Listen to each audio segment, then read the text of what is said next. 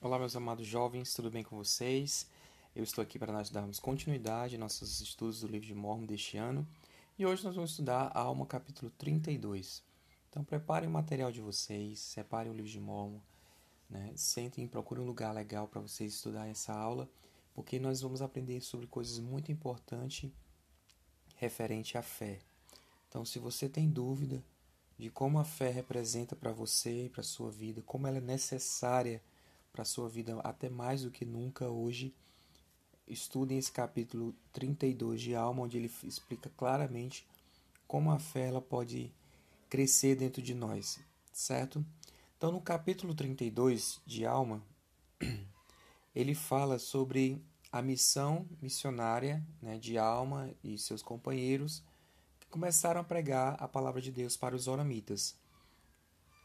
E eles começaram a ter algum sucesso entre aqueles que eram pobres, que tinham sido expulsos de suas sinagogas, e ele começou também a ensinar claramente sobre a importância deles serem humildes e também aumentarem sua fé.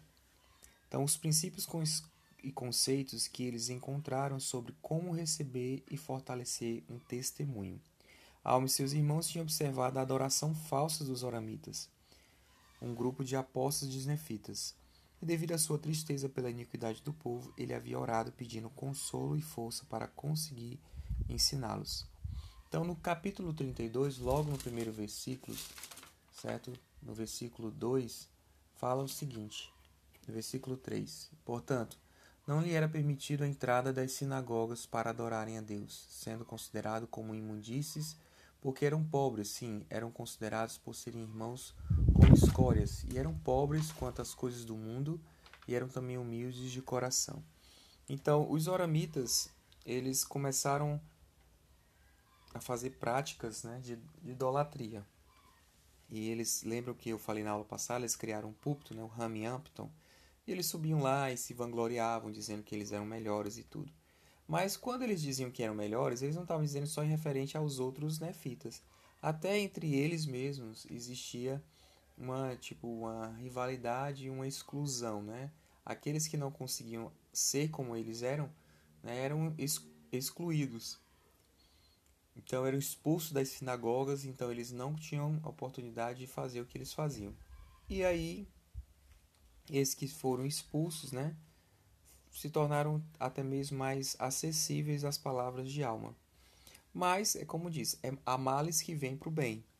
O fato deles terem sido excluídos tornou ele pessoas mais humildes, né? tanto pobres de condições financeiras, como também né, eles se tornaram pessoas mais humildes.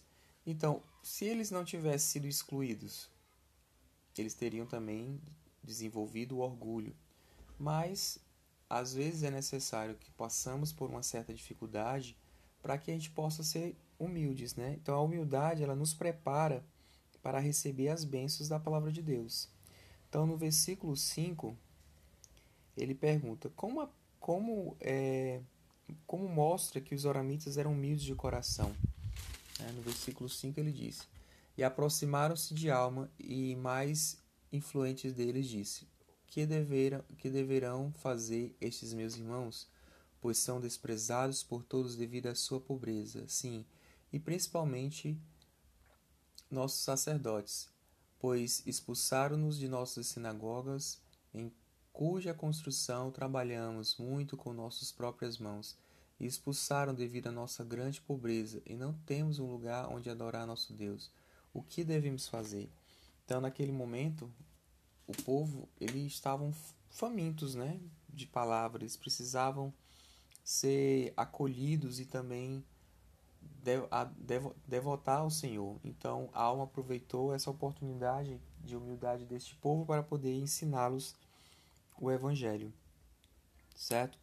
Então, o que podemos aprender sobre a humildade nesses versículos? que somos mais abençoados quando decidimos ser humildes do que quando somos compelidos a ser humildes. Então, o Senhor ele quer nos abençoar sempre.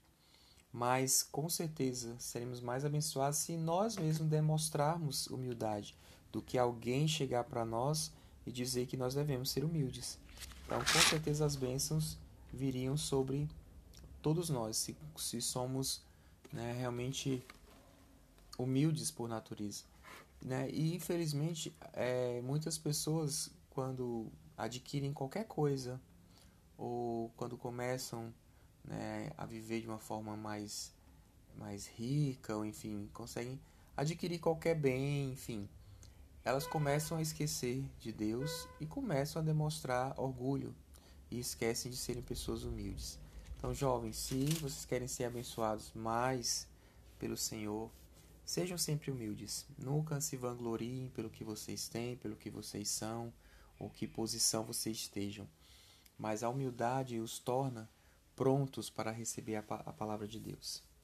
Gente, nesse capítulo 32, nós vamos aprender sobre um princípio fundamental para nossas vidas, que é o primeiro princípio do Evangelho, que é fé no Senhor Jesus Cristo.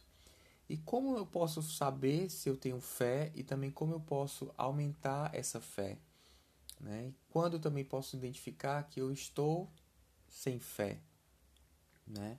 Então, o que é fé? Né? Então, logo nos versículos de início, né, nós aprendemos sobre um falso conceito que muitas pessoas tinham sobre obter um testemunho. Por exemplo, no versículo 17 ele diz: Sim, há muitos que dizem: Se me mostrardes um sinal do céu, saberemos com segurança que estão, então acreditaremos. Agora vos pergunto: Isso é fé? Eis que vos digo: Não, porque se um homem sabe uma coisa, não tem motivo para crer porque a sabe. Então, nós sabemos nas, nas histórias do livro Mormon que muitos pediram provas, né, provas de fé, né? E realmente será que isso é fé? Não. Nós temos recentemente nós falamos sobre Corió, né, que foi um anticristo que também ele pediu um sinal de a alma, né, e ele acabou ficando mudo. Temos também Serém, lá em Jacó, quando Jacó né, também desafiou ele, e ele também pediu um sinal dos céus. Né? E todos nós sabemos que quando se pede-se um sinal, não é uma demonstração de fé. E nos capítulos 32, nesse capítulo 32, Alma, ele dá uma definição de, do que é fé. Vamos ler o versículo 21. E é um versículo de domínio das escrituras que vocês devem marcar, que vocês devem decorar essa escritura, que diz: Agora, conforme falei, com referência à fé. Fé não é ter um perfeito conhecimento das coisas, portanto, se tendes fé, tendes esperança nas coisas que não se veem e que são verdadeiras. Então, de acordo com, o que acabamos de ler, né, no versículo 21, o que nós podemos compreender sobre fé? Né, e no versículo 22, 22 ele continua: Agora é isso que eu vos digo. Eu quisera que, de um lado, vos lembrasse de que Deus é misericordioso, para que todos os que acreditem em seu nome, portanto, desejam em primeiro lugar que acrediteis, sim, que acrediteis em suas palavras. Então, de acordo com esses versículos, nós podemos compreender que fé você é ter um perfeito conhecimento né, das coisas. E buscar esse conhecimento é fundamental. E quando nós buscamos a palavra de Deus, nós estamos começando a desenvolver a fé. E a alma ele continua falando sobre uma experiência, né? Que, que ele faz um convite a todos fazerem uma experiência relacionada à fé. E qual o propósito de uma experiência, por exemplo, científica? O que é as pessoas, por, para que as pessoas fazem experiência científica? Elas fazem que era para descobrir se uma teoria ou ideia é verdade. Né? Então, esse é o propósito de uma experiência. E Alma ele faz uma comparação, né, ele, ele faz uma comparação à fé a uma semente, certo? No versículo 27 ele diz: Mas eis que se despertares e exercitares vossas faculdades, pondo à prova minhas palavras, e exerceis uma partícula de fé, sim, mesmo que não tenhais, mas que o desejo de acreditar, deixai que esse desejo opere em vós, até acreditar de tal forma que possais dar lugar a uma porção das minhas palavras. Então, alma, ele pede né, que as pessoas eles façam a prova, põem à prova a palavra dele, né? Então, o que vocês acham que alma quis dizer quando aconselhou os oramites a colocar a palavra à prova? Né? Ele pede para que as pessoas possam fazer essa experiência de fé, né? que é o que? Conhecer a palavra, né? despertar e exercer as vossas faculdades, que quer dizer que é a capacidade deles de pensar, de agir, de realizar as coisas. Então, alma estava convidando as pessoas a colocar em prática suas palavras. Então, você, quando começa a buscar conhecimento, essa partícula de fé ela começa a crescer. Então, ele compara no versículo 28 a uma semente. Né? E se deste lugar em vosso coração para que uma semente seja plantada, eis que se for uma semente verdadeira, ou seja, uma boa semente, se não lançardes fora por vossas incredulidade, resistindo ao Espírito do Senhor, eis que ela começará a inchar e vosso peito, e quando tiverdes essa sensação de crescimento, começareis a dizer a vós mesmo: deve ser uma boa semente, ou melhor, a palavra é boa, porque começa a dilatar-me a alma, sim, começa a iluminar iluminar o entendimento, sim, começa a ser-me deliciosa. Acredito que muitos de vocês fizeram essa experiência porque os missionários pediram que vocês fizessem. Quando vocês tiveram o primeiro contato com os elders, a primeira coisa que eles fazem é convidar você a ler alguns versículos do livro de Mormon e pedir que você ore a respeito disso e pergunte se é verdade. E com certeza vocês responderam que o que vocês leram eram verdades porque vocês sentiram, como dizem, o peito inchar, né? Então, quando isso acontece, né, é, a, é, o, é o Espírito Santo testificando a você que aquela palavra é verdadeira. Então ela começa a dilatar minha alma, como ele disse. Então, as primeiras coisas que acontecem, nós temos que fazer é dar lugar para que a palavra, a semente, seja plantada no nosso coração. Mesmo que nós, às vezes, não acreditamos em tudo. Mas se nós deixarmos com que a palavra ela seja plantada, ela vai começar a crescer. Como segundo também, não jogar fora a palavra por causa de nossa descrença. Né? Porque muitas vezes nós não queremos né, ter o contato com a palavra. Mas isso pode correr um risco de nós, até a fé que, tenha, que temos, ela pode, pode desaparecer. E por último, nós temos que reconhecer que o crescimento da palavra dentro de nós, certo? Então, de que modo a palavra de Deus se assemelha a uma semente que pode ser plantada em nosso coração? Né? Porque ela pode crescer, que ela pode fortalecer e que precisamos ser nutri-la. No versículo